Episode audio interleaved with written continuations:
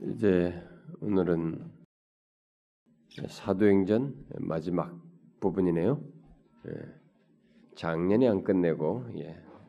해를 넘겨서 사도행전 28장을 예. 하게 됐습니다.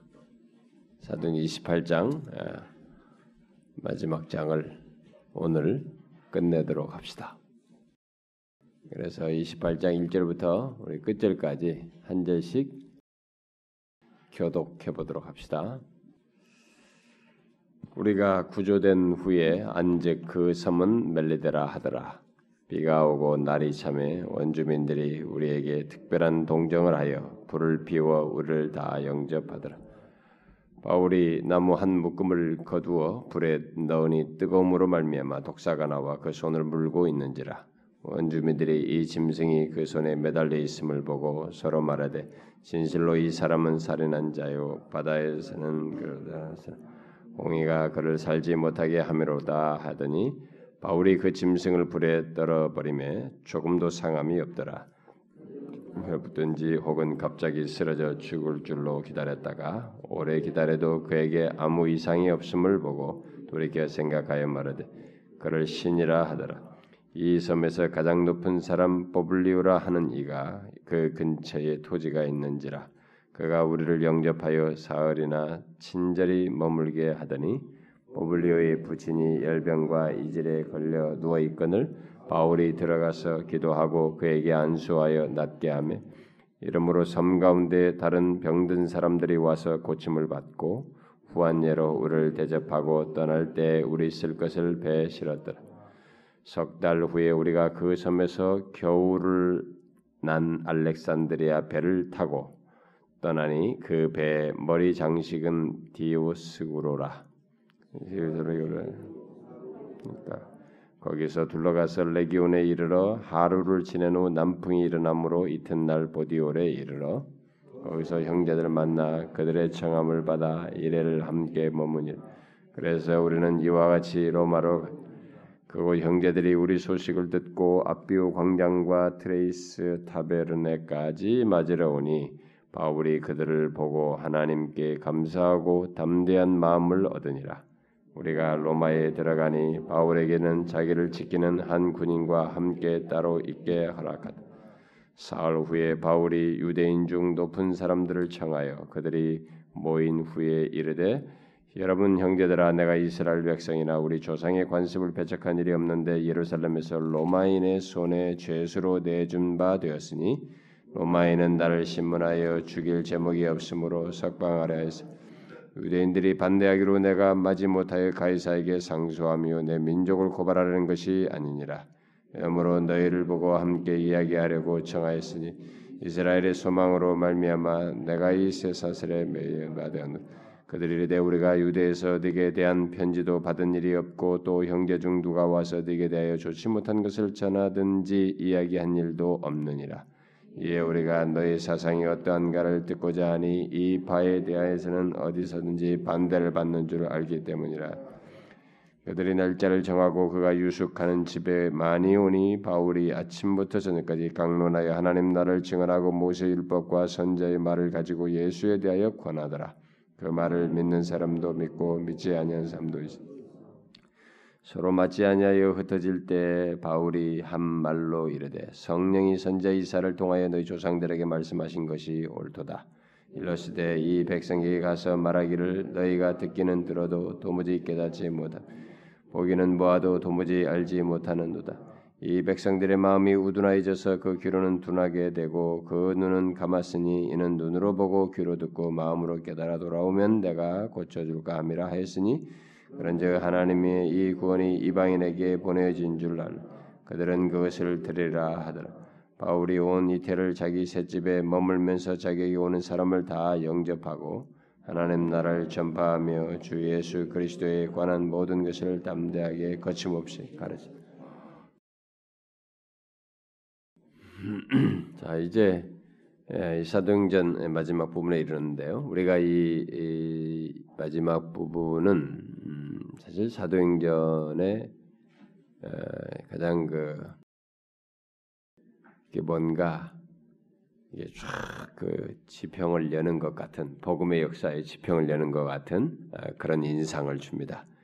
28장의 이제 그 앞에 배경은 우리가 지난번 27장에서 살펴보았다시피 유라굴라 어, 풍랑으로 인해서 어, 교회 배가 파선해 가지고 어, 겨우 어떤 육지에 이제 머무르게 되었는데 그게 이제 머무르게 된 그 육지가 멜리데라고 하는 섬이었죠. 영어로는 말타라고 하는 섬입니다. 말타라고 하는 섬인데 아, 이제 그곳에 에, 그 에, 원주민들이 이제 이막 와가지고 했는데 비가 오고 막 그런 상황에서 참 정말 불쌍하게 막 파손돼가지고 겨우 헥헥대고 있으니까 이 원주민들이 그들에게 아주 그냥 호의를 베풀죠. 어, 그래가지고 그들을 나무로 이렇게 불을 피워가지고 어, 파선한 사람들을 영접해야죠. 거기에 불을 쬐도록 이제 그때 불을 피우는 이 자리에 이제 사도 바울도 어, 나뭇가지를 이제 한 더미를 이렇게 들고 불을 피우는데 그 나무 더미 속에 이제 아마 뱀이 있었던가 보죠. 독사가 있었던가 봅니다. 아, 이 독사 한 마리가 이 뜨거움이 예, 뜨거우니까 팍 튀어나와 가지고 바로 이 저기 바울의 예, 손을 물고 이 떨어지지 않고 있었던 거죠. 이것을 이 원주민들이 다 본 겁니다. 음? 봐가지고 그래서 1절부터 10절 사이에는 이것과 관련된 내용이 다뤄지죠. 그래서 이 원주민들은 독사가 이 죄수된 바울의 손에 매달려 있는 것을 보고 아 이건 신이 벌을 내린 것이다. 음? 아, 이렇게 단정하죠. 어, 이들이 서로 말합니다. 진실로 이 사람은 살인한 자다. 그러니까 여기 죄수들이 주로 극악범들이 이렇게 각 지역에서 로마로 파송돼가지고 최종적으로 사형 판결을 내리는 경우가 대부분이란 말이에요. 그러니까 이제 이게 극악범들로서 이제 와 이거 이들이 지금 끌려가고 있는 사람들 중에 한 사람을 보니까 이건 진짜 이 사람은 살인한 자다. 어? 거기서 죽어야 되는데 뭐 저까지 상소해서 로마까지 가서 이렇게 어, 굳이 상소를 해서 뭐 판결을 받겠지만 실제 이 사람은 진짜 살인한 자다. 어, 그래서 예, 바다에서는 구조를 받았지만은 예, 공의가 그를 살지 못하게 할 것이다. 이 사람들이 말하는 이 공의라고 하는 것은 어, 정의와 복수의 화신인 이 다이크 여신을 염두에 두고 아마 이 말을 했다고 봐집니다. 아, 다이크 여신에 의해서 이건 이제 이 사람은 벌을 받게 됐다. 예, 이제 죽는다. 어? 이 정의와 복수의 화신이 다이크 여신이 이 벌을 내렸다. 그래 뱀이 물었다. 그랬으니까 이거 조금 있으면 죽을 거야. 이렇게 생각하고 있는 것입니다. 아, 그래서 이제 일단 증상으로 바이 뱀이 물렸으니까 손이 일단 부어오르고 어, 막 그런 증상이 나타나거나 또 갑자기 독이 퍼져서 쓰러져 죽을 것이라고 생각하고 기다려야죠. 실제로 바울의 생명은 위험한 순간이 되었습니다. 여러분들은 이게 읽을 때 아, 뭐 바울에게는 문제가 없어. 이렇게 단정적인 생각. 여러분에게 바람이 불렸다고 생각해 보면 생각하면 됩니다. 우리가 얼마나 이 급박해요, 이거. 죽는 거란 말이에요. 뱀에게 물렸습니다. 그러니까 바울의 생명이 위험에 처한 것은 사실입니다. 중요한 것은 하나님의 뜻 가운데 있는 거죠. 요즘 우리 교리반하는 사람들은 그 배우지 않습니까? 하나님의 이 일반적인 계획 속에 있는 그 작정의 범주 안에서 있는 일이에요. 음? 하나님의 주권적인 섭리 안에서 주권적인 내용 의지 속에서 일어나는 일입니다. 예? 그게 다 뜻이 있는 거예요. 하나님께서 뭔가를 이루시기 위해서 일어나는 일이죠. 아, 그래서 이 반, 분명히 이 생명의 위험을 처할 그 사람인데 실제로는 하나님의 말씀의 위임을 맡은 자였고 이 바울은 하나님의 말씀의 위임을 맡은 자요. 아직 로마에서 복음을 전할 사명을 가지고 있단 말이야. 주님이 분명히 말했습니다. 네가 로마도 보아야 하리라. 로마에 가서 내 증인이 되어야 된다. 어? 그렇게 말씀하셨단 말입니다. 그러니까 아직 하나님께서 말씀하신 것이기 때문에 죽을 수가 없는 거예요. 어? 죽고 사는 문제는 하나님께 달려 있단 말이죠. 어, 주권에 달려 있단 말이에요. 그러니까 그렇다면 죽어야 할 상황이 왔는데도 하나님께서 이루지 않은 더 주권적인 뜻이 이루고자 뜻이 있기 때문에 이상은 안 죽는단 말이에요. 이 상황에. 그러면 안 죽게 하시는 하나님의 역사가 있게 되겠죠, 당연히. 그래서 하나님께서 결국 이 상황에서 이 바울을 안전하게 보호하십니다. 그런 사명이 남아 있기 때문에 여기서 그 생명을 보존해 주시죠.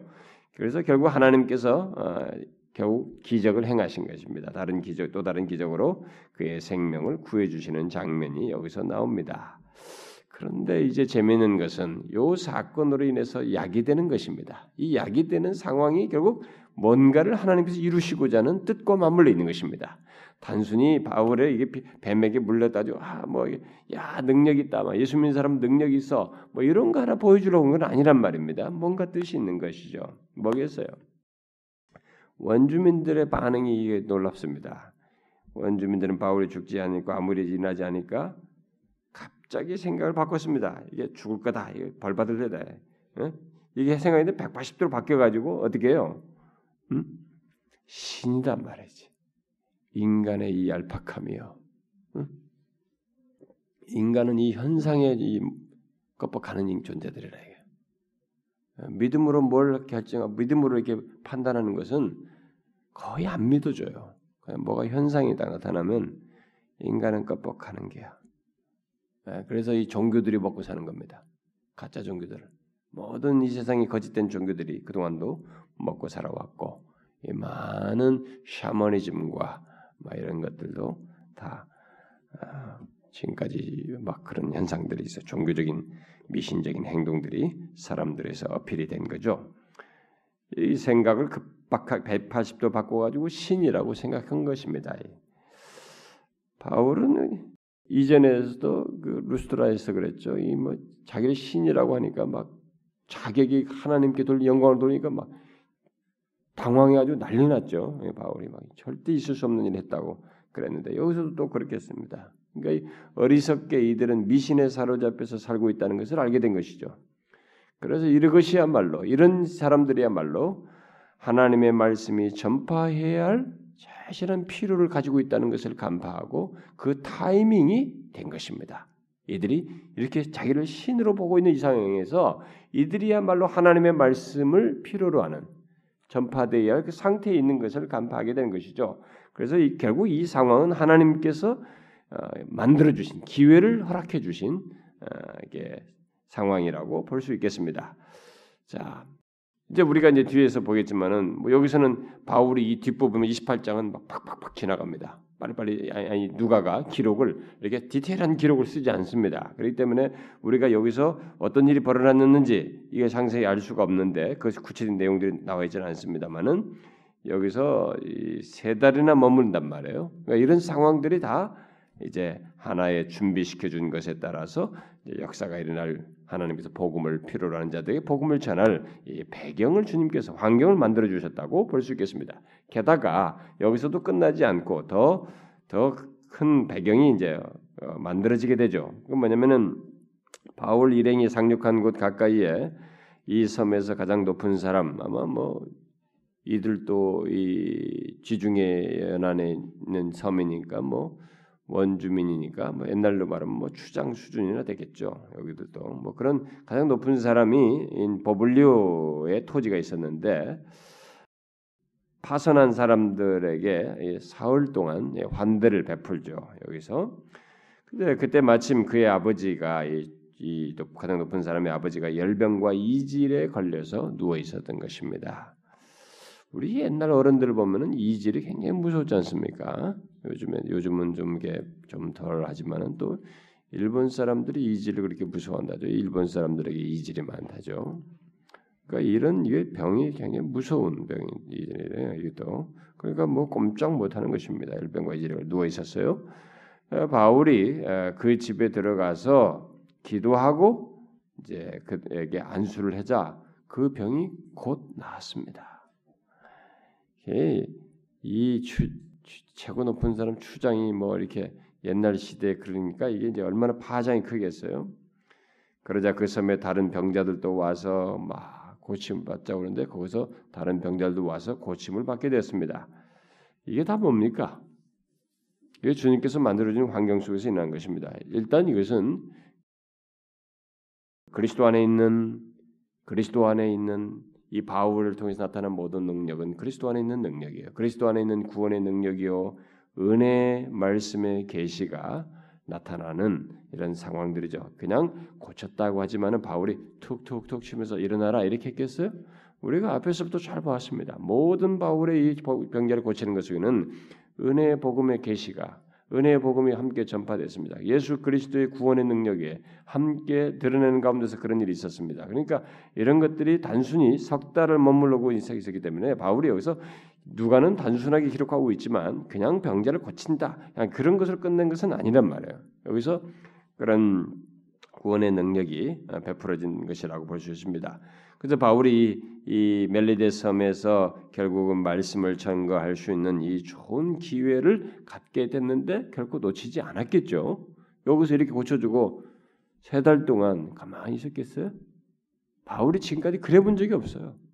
자기에게 그 그런 어느 곳에 가든지 복음을 전하기 위해서 계속 이 지금까지 왔습니다. 가는 곳마다 이쪽에서 막으면 그 다음 열리는 곳에 가서 또 복음을 전하고 또 핍박 있으면 또 다음 가서 복음을 전했습니다. 그때마다 필요할 때 예수 그리스도의 은혜의 복음을 전하면서 또 그들에게 필요할 때는 이 은혜 구원의 능력을 드러내서 그들이 이렇게 고침받는 일도 하게 되고 이런 일을 했습니다. 그러니 여기 석 달 동안 이 먹여서 이렇게 하나님께서 만들어진 이 좋은 기회를 놓쳤겠습니까?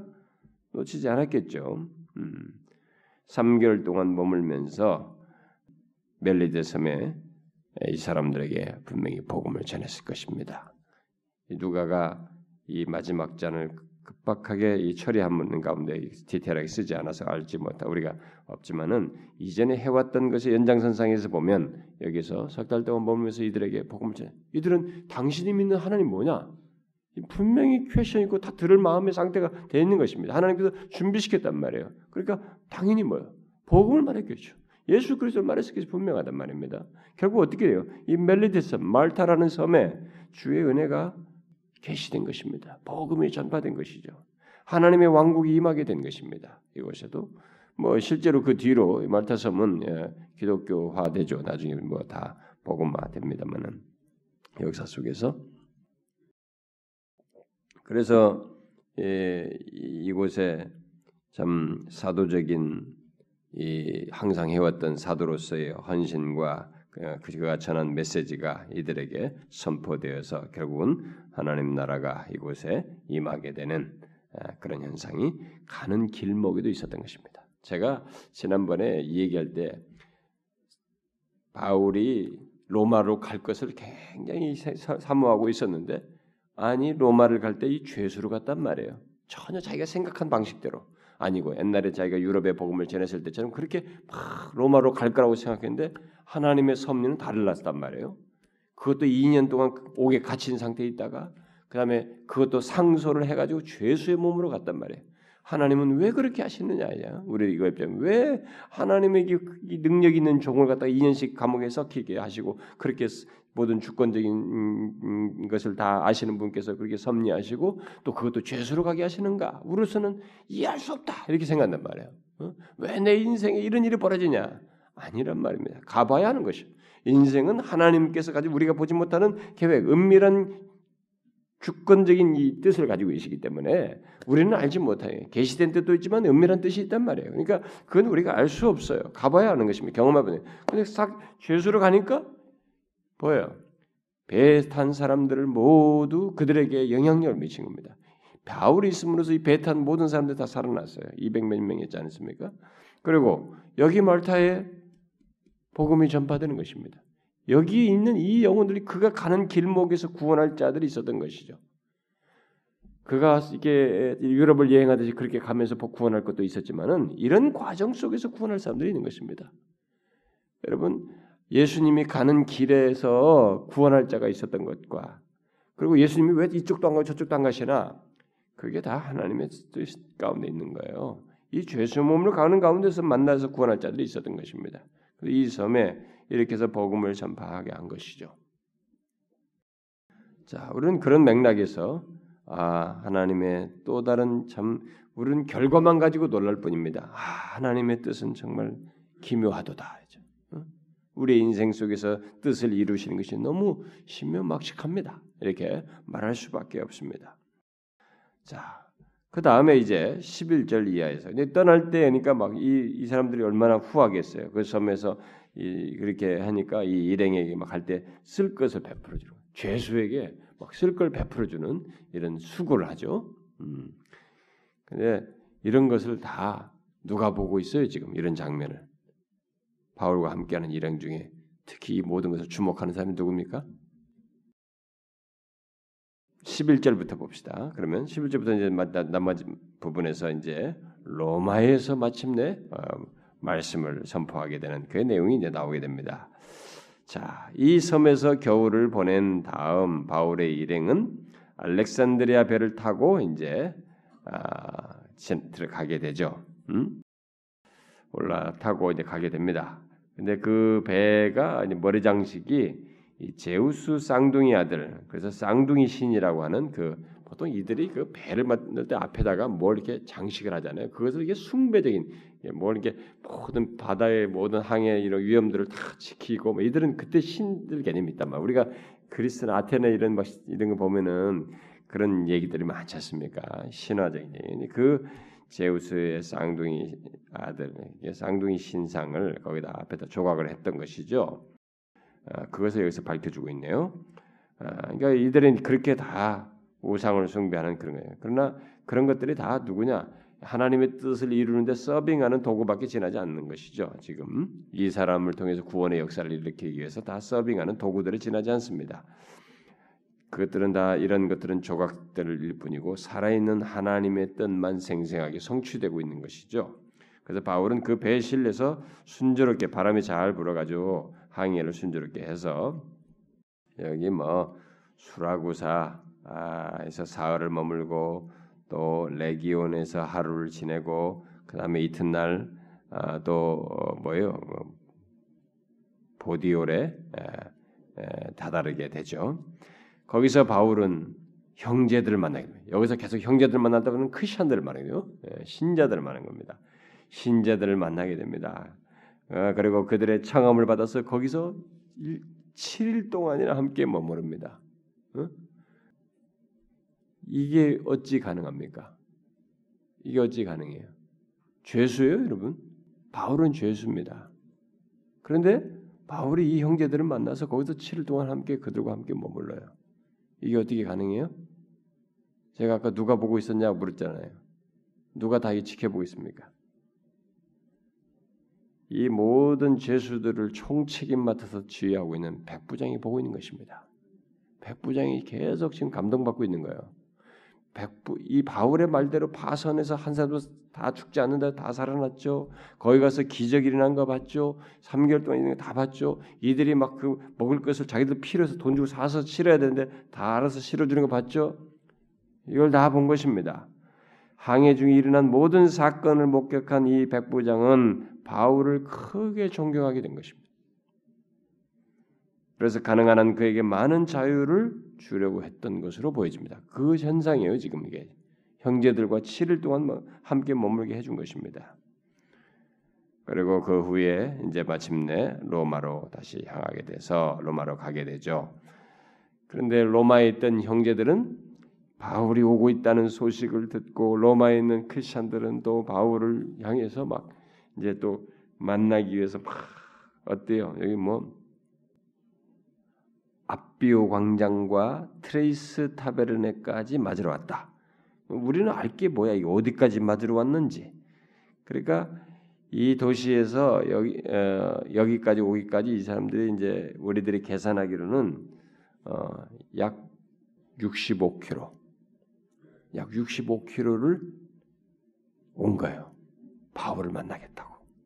응? 그 정도를 가. 그러니까 이때 당시는 뭐 운송 수단이 뭐 마차도 있고 뭐 그런 것도 있었겠습니다만은 그러니까 굉장한 수고를 한 거죠. 바울을 만나겠다고 하는 이름으로 신자들이 막 온 거예요. 바울이 온다니까. 음? 자 여기에 이 로마에 이런 형제들이 있다는 거, 신자들이 있다는 것은 재미난 장면이죠. 이것은 분명히 이미 바울이 아직 여기 도착도 안 했는데 복음이 전파되어 있어서 예수 믿는 사람이 있단 말입니다. 이것은 아마 예수 믿는 신자들이 여기 왔을 가능성도 있고 그, 그것은 분명합니다. 그리고 이미 복음이 상업과 무역을 통해서 이탈리아에 도착했던 것입니다. 어? 그 먼저 예수를 믿게 된 사람들이 이 상업 무역하면서 여기 와가지고 왕래하면서 여기에 와서 정착도 하고 복음도 전하고 뭐 이렇게 했던 것이죠. 그래서 아마 유대인들에게 전파되어서 아마 그들 중에 많은 사람들이 제자가 된 것으로 신자가 된 것으로 여겨집니다. 어쨌든 형제들의 영접을 이제 바울이 받게 됐을 때 바울이 굉장히 큰 위로를 받게 된 것이죠.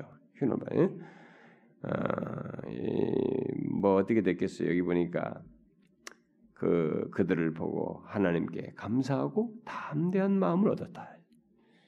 참 신자는요, 여러분 우리가 예수 믿는 것으로 인해서 어떤 삶을 살고 이 환경을 맞는데 거기서 그런 참 자기와 동질한 그런 예수 그리스도를 믿는 동일한 신자를 이렇게 만나게 됐을 때 그것은 우리에게 큰 위로가 됩니다. 진짜 어디 갔든지. 그게 성도의 코인원이에요. 성도의 교통입니다. 근데 오늘날 이 교회들 교회들은 이제 교회 안에 깊이 들어와서 신앙생활 하면서 우리가 서로 사귐이 있고 막 우리 교인들이 막 이렇게 진리 안에서 이렇게 서로 하니까 이제 그런 교제가 이루어지곤 하지만 오늘날 우리들의 교회는 이상해집니다.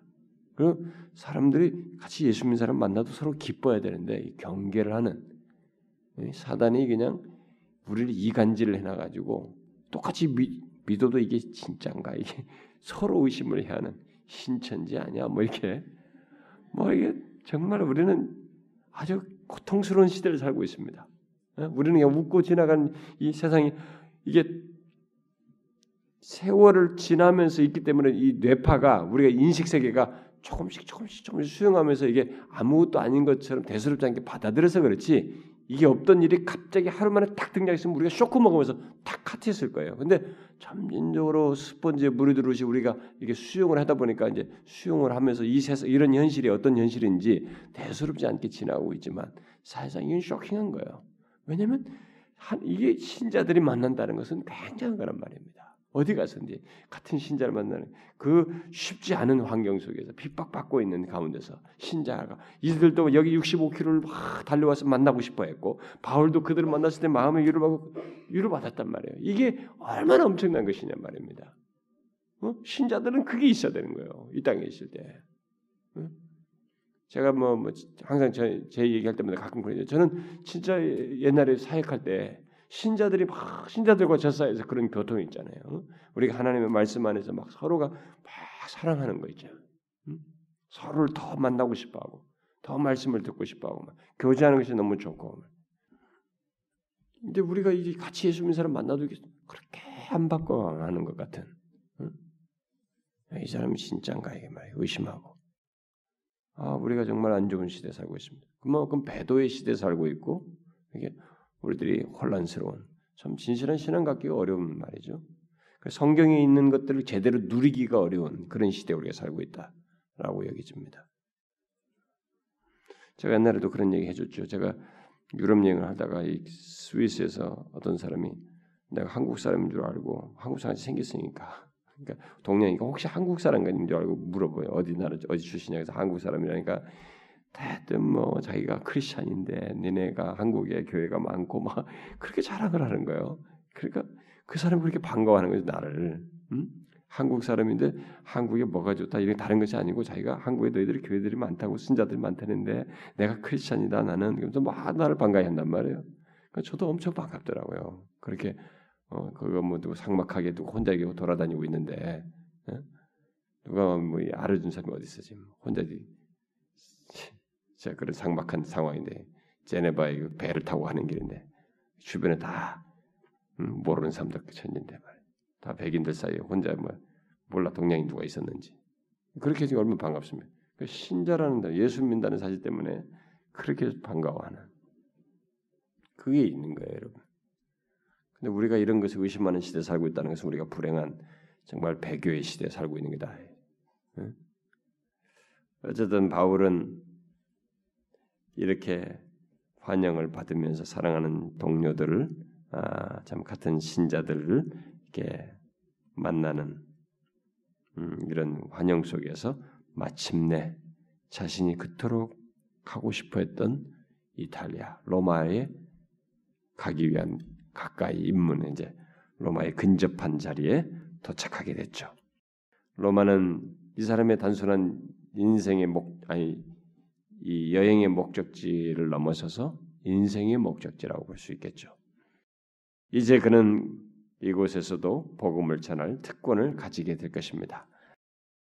복음이 얼마나 빠른 속도로 이게 세상에 확장되어 오고 있는지 바울은 실감하고 있는 것입니다. 자기가 그 뭐 핍박받으면서 여기 막으면 그 다음 핍박 피해서 저쪽 가서 전하고 저쪽 가서 이렇게 전하고 그러다가 막 그 도시를 전체 복음한 거 아니란 말이에요. 복음을 전하고 정말 이렇게 이동했단 말이에요. 그런데 여기까지 와 있었어요. 지금 벌써 어느 사람들이.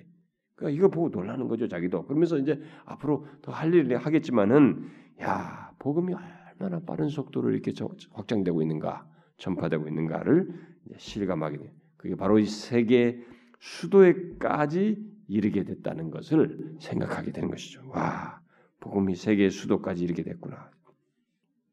복음을 가지고 이 세계 수도에 들어오게 된다는 것, 이게 자기로서는 말할 수 없이 기뻐하게 되는 그런 상황입니다. 그래서 이제 마침내 이제 로마에 도착을 하게 되는데 로마에 도착한 바울이 이제 매우 특별한 대우를 여기서 받게 됩니다.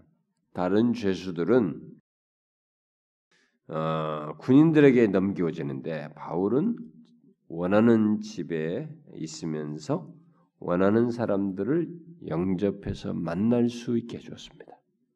음? 이 모든 것이 다 감안된 거예요.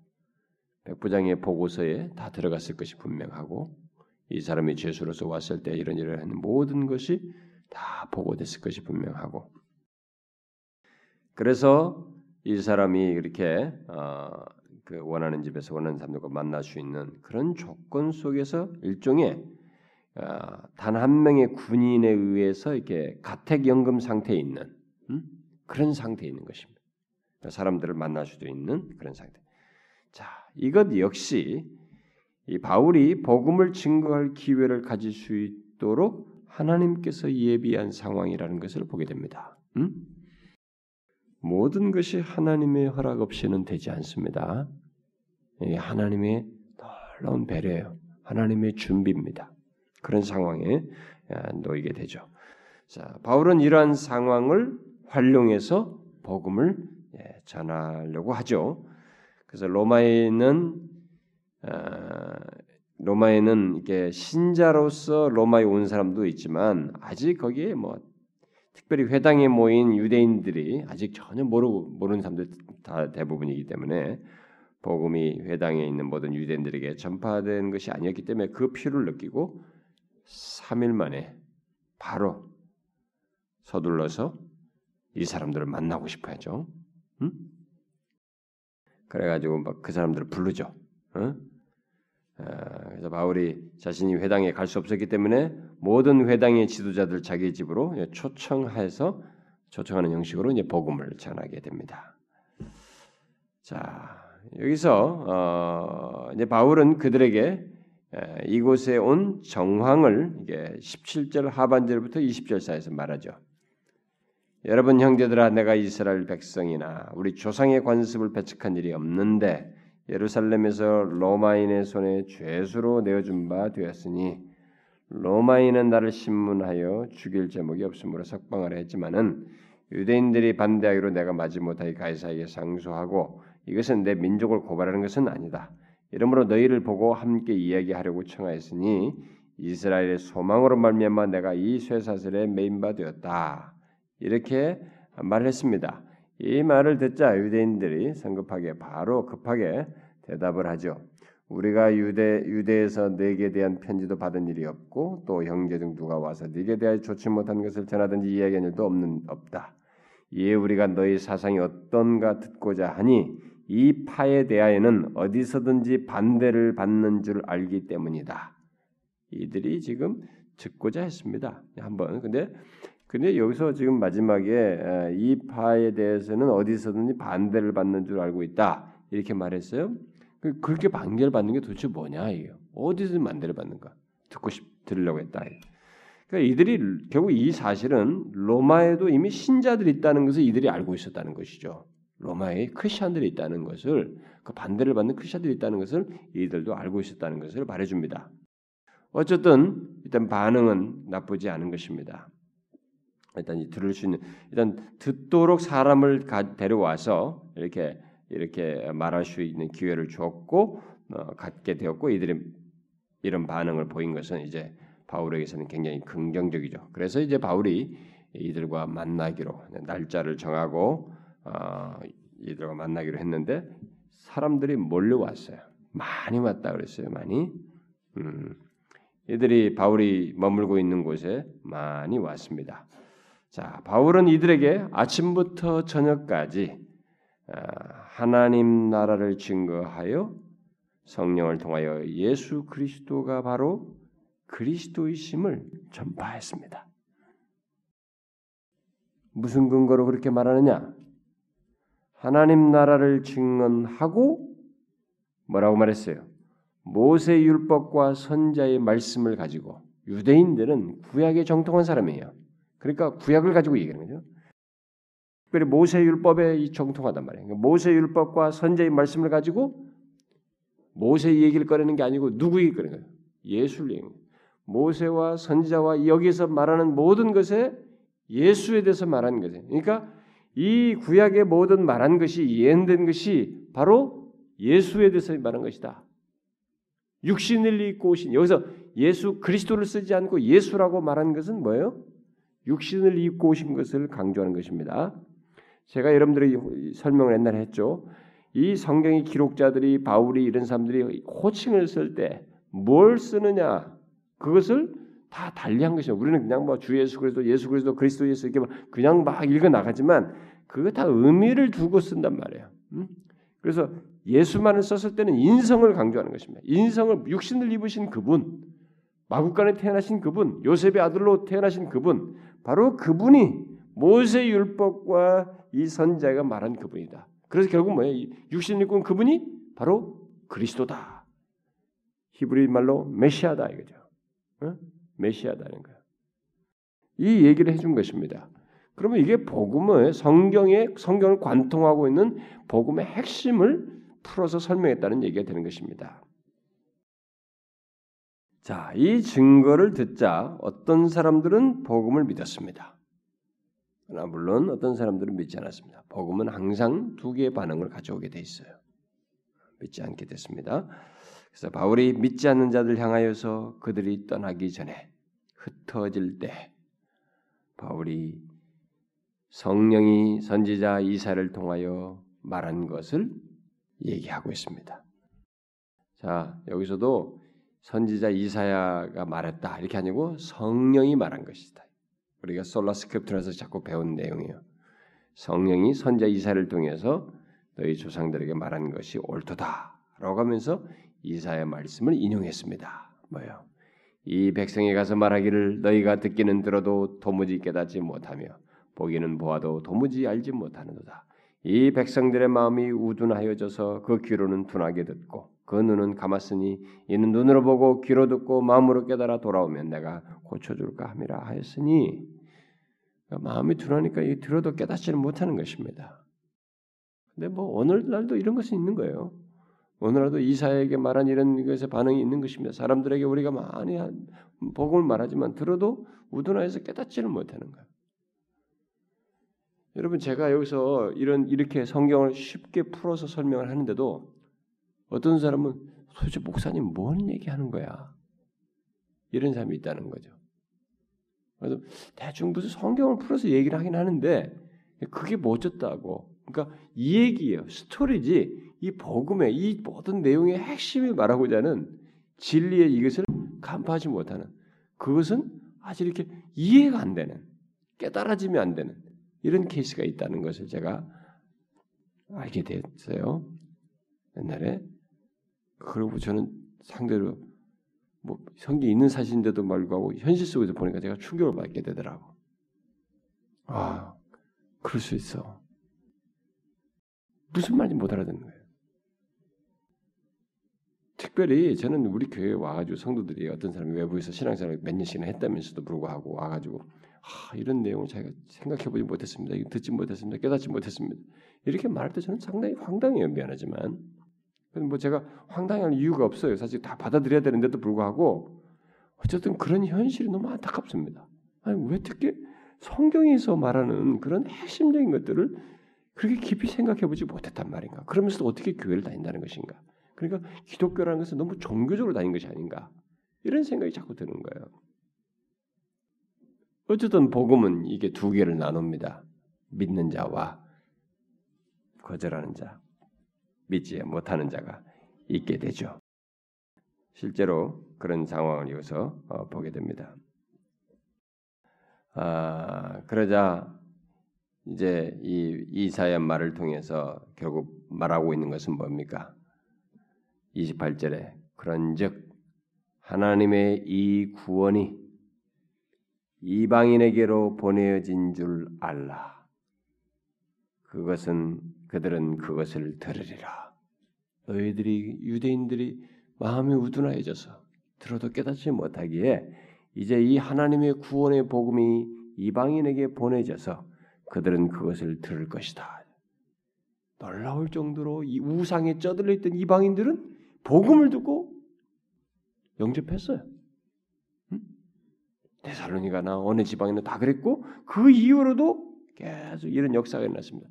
우리까지 그렇게 됐습니다. 우리들도 다 이방의 나라 사람들로서 우상행이나 샤머니즘과 미신에 쩌들렸던 나라 아닙니까? 우리들이 이 하나님의 이 구원의 복음을 듣고 반응했어요. 옛날 이 당시에 이 유대인들이 그것에 믿지 못했던 것을 우리들이 받게 됐습니다. 하나님께서 이렇게 말씀해요.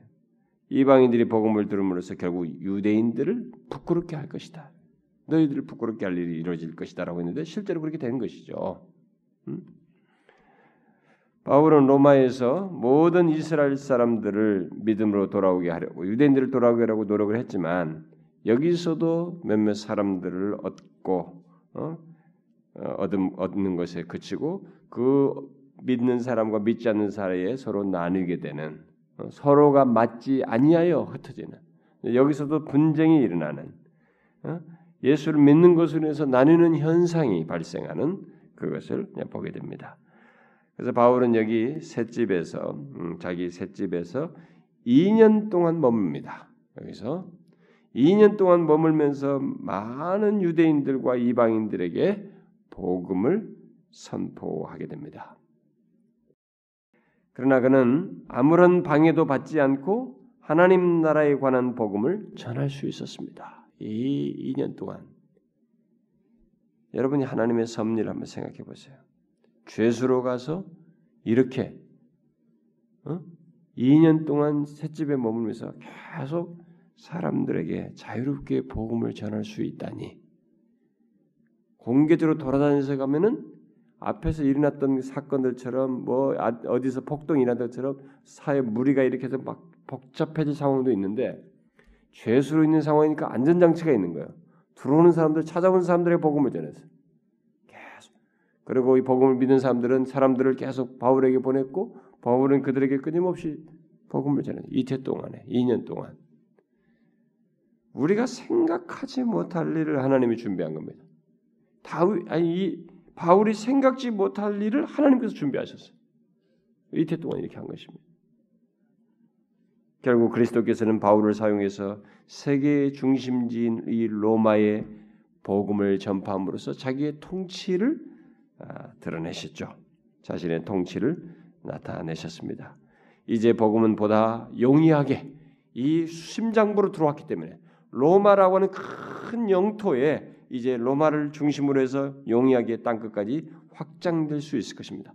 로마가 영토 안에 복음이 전파되면 로마로부터 복음이 전파되면 이 용이성은 복음이 전파될 용이성은 굉장히 커지는 것입니다. 바로 그 스파크를 구체적인 일을 바울이 여기 로마에 2년 동안 머물면서 한 것입니다. 결국 온 세상이 그리스도께 굴복되어지고 그리스도의 통치 아래 오게 되는 모든 민족과 종족들이 정부가 나라들이 그리스도를 섬기게 되는 이런 역사의 스파크가 이제 구체적으로 이 심장부로부터 세계 제국의 심장부로부터 있게 된 것이죠. 이것은 여러분들이 이제 사도행전을 쭉 훑어보면 하지만 누가 이 일을 하셨는가? 사도행전의 모든 스토리는 마쿠에 계신 하나님 성령의 너무 놀라운 상상을 수 없는 인간의 계획으로는 이룰 수 없는 일을 하시는 아주 놀라운 스토리인 것을 보게 됩니다. 역사죠. 그런 역사인 것을 보게 됩니다. 아, 그래서 여기 마지막 31절에 보니까 거기서 전했던 이태 동안에 2년 머물면서 뭐예요? 가르친 거 2년 동안 바울의 사역의 요약이 여기 돼 있는데 뭡니까? 자기에게 오는 사람들을 다 영접해서 뭘 전파해요? 끊임없이 하나님 나라를 전파하며 주 예수 그리스도에 관한 모든 것을 전했습니다. 어떻게? 담대하게 거침없이 가르쳤습니다. 하나님 나라를 전파하며 주 예수 그리스도에 관한 모든 것을 거침없이 가르쳤습니다. 전파하고 가르치고 전파하고 가르치고 이 두 가지를 우리가 해야 되는 것이죠. 담대히. 그래서 어떤 사람은 바울의 손이 묶여 있었지만 여전히 묶여 있었지만 그의 입은 예수 그리스도를 위하여 열려 있었다.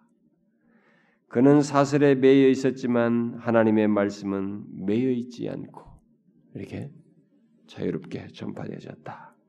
그렇게 말했습니다. 사도행전의 메시지는 여기서 끝나지 않습니다. 계속 이어져서 전파되게 되죠. 그래서 많은 사람들이 사도행전 29장을 쓴다라는 말을 합니다. 이 뒤로 바울의 뒤를 이어서 수많은 사람들이 사도행전의 뒤를 이어서 사도는 아니지만 사도행전의 뒤를 이은 행전을 쓰게 됐죠. 복음의 행전을 쓰게 된 것입니다.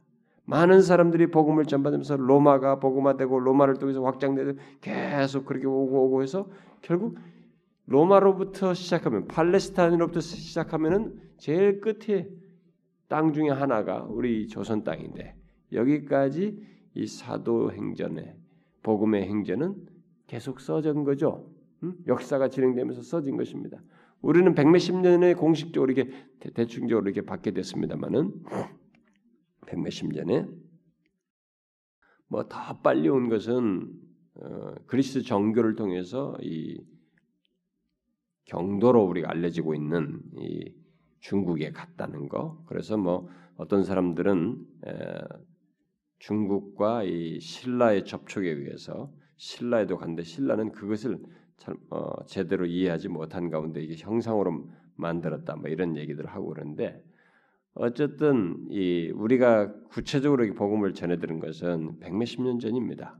그 백몇십 년이 복음이 전파될 때까지 이 사도행전의 연장선상에서 복음의 행전은 계속 쓰여졌죠.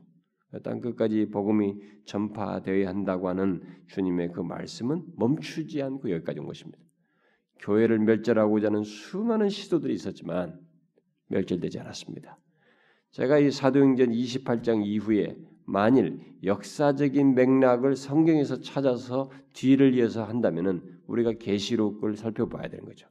계시록이 이 교회 시대가 주님의 재림 전까지 어떠한지를 봐야 돼요. 우리는 계시록 강의를 다 했습니다. 다 했기 때문에 뭐 여기서 굳이 붙이지 않겠습니다만 이 교회가 이 계속 세워지는 이 시대 동안에 사단은 용은 끝없이 두 마리 짐, 두 짐승과 함께 끝없이 교회를 핍박하는 교회를 어떻게든 유혹하고 미혹해서 멀어지게 하는 그 일을 끝없이 하지만 그럼에도 불구하고 여기까지 왔고 주님이 재림하실 때까지 이 교회 땅 끝까지 복음이 전파되는 일은 멈추지 않고 계속되게 되는 것이죠. 뭐 사도 바울 얘기를 잠깐 하자면은 사도 바울은 여기서 이렇게 이태 동안 있다가 우리가 들려지는 바로는 이 사람이 마지막 여기 있을 때도 뭐 편지도 쓰고 아마 그랬을 텐데 제일 마지막 그 사람이 마지막 죽을 때가 옆에 있었던 사람이 누구냐면 사도행전을 기록한 누가란 말입니다. 누가가 이 한번 봅시다, 여러분. 그 말로 하지 말고 디모데 후서를 봅시다. 어, 디모데 후서 4장을 보면 음, 이 4장에 보면 바울이 이 디모데 후서가 바울의 최후 서신입니다. 그러니까 요때 상태 디모데 후서를 쓸 때는 조금 더 상태가 안 좋아진 상태. 그러니까 이렇게 자유로웠던 시기가 이제 종결되고 이 사람을 이제 판결을 하기 위해서 좀 더 이렇게 한 번 잠깐 자유롭게 됐다 자유롭게 풀어지는 듯 하다가 또 이제 더 결박이 강해진 것으로 간 것으로 알려지거든요. 그 결박이 더 강해진 그래서 이제 좀더 어, 이 저 축축한 감옥으로 아마 내보내진 상태에서 아마 썼던 것으로 보여집니다. 그래서 요쓸 때가 이제 죽기 바로 얼마 전이고 상태가 이제는 감옥 생활이 아주 안 좋은 어, 좀더 이게 앞에서 지금 이태 동안 사도행전에서 말하는 자유로웠던 것과는 좀 다른 상황으로 여겨집니다. 그래서 여기 이제 마지막에 어, 그 6, 4장 6절 보면은 전제와 같이 내가 벌써 부어지고 마치 제물로 자기가 드려질 것처럼 벌써 부어지고 나의 떠날 시각이 가까웠도다. 바울은 지각하고 있었습니다. 나는 선한 싸움을 싸우고 나의 달려갈 길을 마치고 믿음을 지켰으니 이제 후로는 나를 위하여 의의 멸류관이 예비되었으므로 주 곧 의로우신 재판장이 그날에 내게 주실 것이며 내게만 아니라 주의 나타나심을 사모하는 모든 자에게 도니라라고 말했습니다. 그러면서 붙입니다. 너는 어서 속히 내게로 오라. 자, 바울의 마지막 장면을 봅니다. 제가 이 디모데 후서를 따로 강론하고 싶습니다. 예, 제가 진짜로 이게 바울의 마지막에 이 정서를 좀 읽고 싶습니다. 저는. 음? 그래서 바울이라는 사람이 너무 우리가 영웅으로 만들 필요는 없어요. 그 사람이 얼마나 인간적인 정서 속에서 하나님 앞에 씨름하면서 끝없이 신앙을 지켰는지를 어, 더 우리 면밀히 살필 필요가 있습니다. 디모데에게 보내는 것입니다. 이 믿음의 아들 디모데를 보고 싶은 거예요. 너는 속히 내게로 오라. 대마는 이 세상을 사랑하여 나를 버리고 데살로니가로 갔다. 대마가 처음에는 골로새를 보게 되면 자기와 함께 무난한다 이렇게 무난했던 사람이에요. 그러나 같이 했지만은 예수 믿는 게 이게 이게 아니에요. 이게 뭐가 이게 잘 되는 게 아니라 이게 계속 고난이네. 세상으로 돌아갔어요. 그리스게는 갈라디아로 디도는 달마디아로 갔고 누가만 나와 함께 있느니라. 여기 마지막 장면에 누가가 있었던 것입니다. 네가 올 때 마가를 데리고 오라. 그가 나의 일에 유익하니라. 예, 마가도 여러 가지 유익이 됐었거든요. 마가가 나중에는 돌아왔기 때문에 두기고는 예배소로 보내었노라. 네가 올 때 내가 들어와 가보의 집에 둔 겉옷을 가지고 오고 어? 거기 온 겉옷을 뭐이 축축한 여기 뭐 그것이 있는지 모르겠어요. 어쨌든 이 추위 때문에 관련 여러 가지 설명할 것이 있습니다. 겉옷을 가지고 또 책은 특별히 가죽 종이에 쓴 것을 가져오라. 이게 아마 성경과 관련된 것이라고 봐집니다. 그것을 가져와라. 구리 생업자 알렉산더가 내게 해를 많이 입혔음에 주께서 그 행한 대로 그에게 갚으시리니 너도 그를 주의하라. 그가 우리 말을 심히 대적하였느니라. 내가 처음 변명할 때 나와 함께 한 자가 하나도 없고 다 나를 버렸으나 그들에게 허물을 돌리지 않기를 원하노라. 주께서 내 곁에 서서 나에게 힘을 주심은 이게 감옥에 있었지만 주께서 자기 곁에 서서 힘을 주신다는 거예요. 나로 말미암아 선포된 말씀이 온전히 전파되 모든 이방인이 듣게 하려 하심이니 내가 사자 입에서 건짐을 받았느니라. 주께서 나를 모든 악한 일에서 건져내시고 또 그의 천국에 들어가도록 구원하시리니 그에게 영광이 세세 무궁토록 있을지어다. 아멘. 그리고 여기에 이제 또 다른 문안이 있습니다. 이러고 나서 우리가 전해진 말로는 이제 바울은 목이 잘려서 죽었다고 여겨집니다. 그러나 복음은 멈추지 않았습니다. 여기까지 왔어요. 사도행전은 멈추지 않았습니다. 그리고 저와 여러분은 이 사도행전 28장 이후에 써온 앞선 사람들의 행전에 이어서 복음을 전파함으로써 이 행전을 써야 하는 그 사람들로 우리가 부름받았습니다. 이 시대는 이 시대는 우리에게 맡긴 거예요. 지난 세대는 우리 앞서서 핍박받으면서 복음을 전한 그 사람들이 있었습니다. 일제 시대 복음을 지키면서 우리에게 전했던 사람들이 있었고 이전 시대 또 뭐 공산당이 핍박할 때 그때 또 복음을 전했던 사람이 있었습니다. 지금 세대는 이제 우리가 하는 거예요. 우리가 이, 이 세대의 행전을 쓰는 것입니다. 복음을 전파하는 것이 하나님 나라를 전파하고 예수 그리스도를 가르치는 일을 우리가 해야 되는 것입니다. 다음 세대는 다음 세대 갈 일이에요. 주님이 오시기 전까지 그렇게 하실 것입니다. 그러니까 우리는 이 사실을 기억하고 사도행전에 뒤이은 일에 충실해야 됩니다. 우리 교회가 그리 해야 되고 여러분과 제가 그리 해야 됩니다. 어떻습니까, 여러분? 여기 하나님께서 우리를 부르셨는데 응? 이것을 위해서 우리를 부르셨습니다. 이 시대 우리를 잘 일찍 시기 안 부르고 바울 시대 안 부르고 여기 불렀습니다. 바울은 1세기를 책임지는 사람이었어요. 지금 세대는 우리가 책임져요. 여기서 우리를 통해서 복음을 전하도록 하기 위해서 우리를 둔 것입니다. 이 세대에 태어나게 하셨고 복음을 줄 수 있는 환경을 주셨고 섭리 중에 이끄셨습니다. 이 시대는 우리가 해야 되는 거예요. 아시겠죠, 여러분? 예? 사도행전 29장의 뒤를 이어서 행전을 복음의 행전을 씁시다. 예? 예.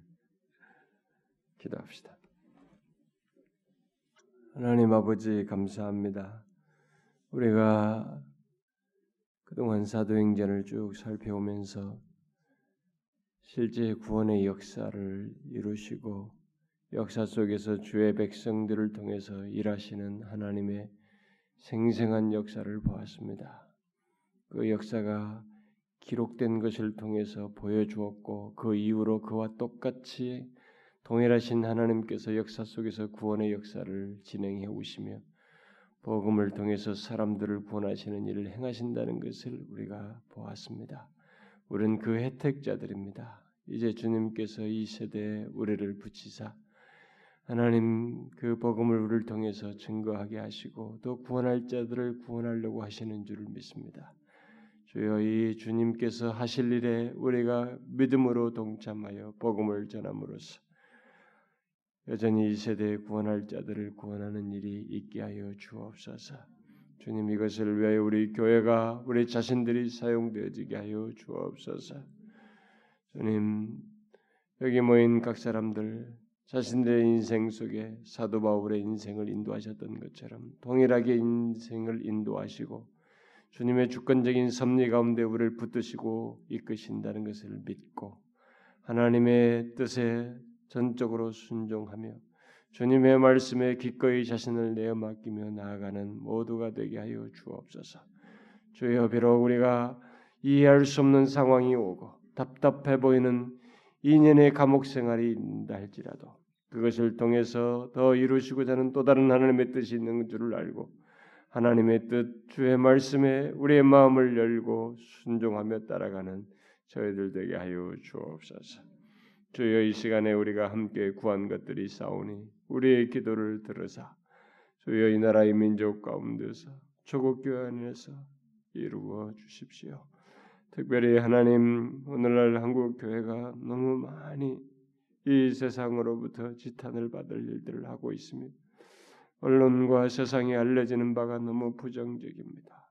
주여 조국 교회를 다시 불쌍히 여기셔서 우리들을 하나님이여 다시 주님께서 우리 스스로는 할 수가 없을 만큼 무너져 있사옵고 마음이 굳어져 있으며 하나님의 너무 물질적으로 배불러 있어서 간절히 구할 마음도 없고 진실하게 무릎 꿇을 마음도 없는 그런 상황이 오니 하나님이여 이 조국 교회를 다시 주께서 기경시켜 주시고 어디로서부터이든지 우리를 깨우셔서 먼저 믿은 자들이 주님 앞에 겸비하여 은혜를 구하며 다시 소생케 해 주실 하나님을 주목하여 우러러보며 의지하며 간절히 부르짖어 구하는 그런 역사가 있게 해 주시고 그런 가운데 하나님이여 이 조국 교회를 다시 불쌍히 여기셔서 일으켜 주십시오.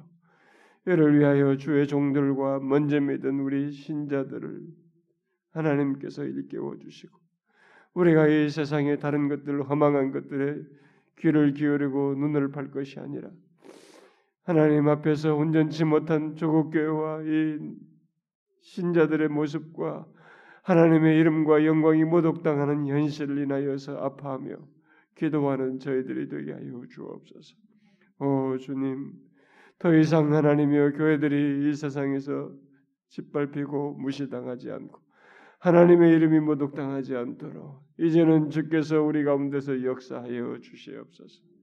그로 말미암아 교회가 경성하고 다시 소생함으로 말미암아 이 조국 이 세상이 소망을 보게 하시고 이 나라가 소망을 보게 하시며 이북에까지 소망이 비춰지는 일이 있게 하여 주시옵소서.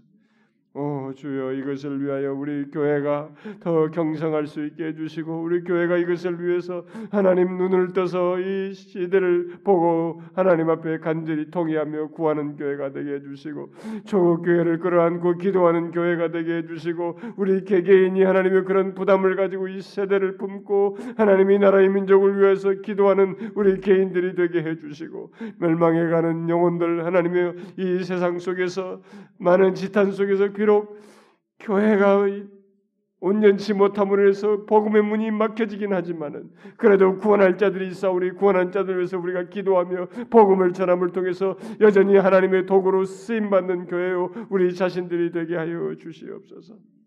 오 하나님 우리에게 다가오셔서 우리를 능하게 하시고 우리를 다시 사용하셔서 주님의 은혜 역사를 다시 일으켜 주십시오. 여기서 하나님의 소, 소멸되어져 가고 점점 쇠해져 가는 것이 아니라 더 이상 그런 현상이 있지 않냐고 다시 소생되는 역사를 볼 수 있도록 우리의 기도를 들으시고 기도할 자들을 일으키시고 우리들에게 그런 기도의 부담을 주시고 우리 교회가 그렇게 할 수 있도록 이끌어 주시옵소서. 여기 기도하는 하나님의 참여한 사랑하는 영혼들 저들의 영적인 갈망과 정신적으로 육체적으로 현실적으로 저들의 어려움과 문제들을 주님이여 돌봐 주십시오. 고쳐 주십시오. 저들의 영적인 육신적인 모든 상태를 하나님여 다루어 주시고 만져 주십시오. 그래서 주 예수 그리스도의 이름과 권능으로 회복되어지며 그래서 예수 그리스도께서 여전히 우리 가운데 계셔서 이끄시고 계시는 것을 확인하게 하여 주시옵소서. 주님 저들의 형편도 돌봐 주시고 저들의 장래도 하나님 주님께서 인도하셔서 우리의 삶의 주권자 되신 하나님 우리가 고민하지 않아도 결국 우리의 길을 인도하시는 하나님을 굳건히 믿고 나아가는 모두가 되게 하여 주시옵소서. 우리의 기도를 들어 응답하실 하나님을 믿사옵고 우리 주 예수 그리스도의 이름으로 기도하옵나이다. 아멘.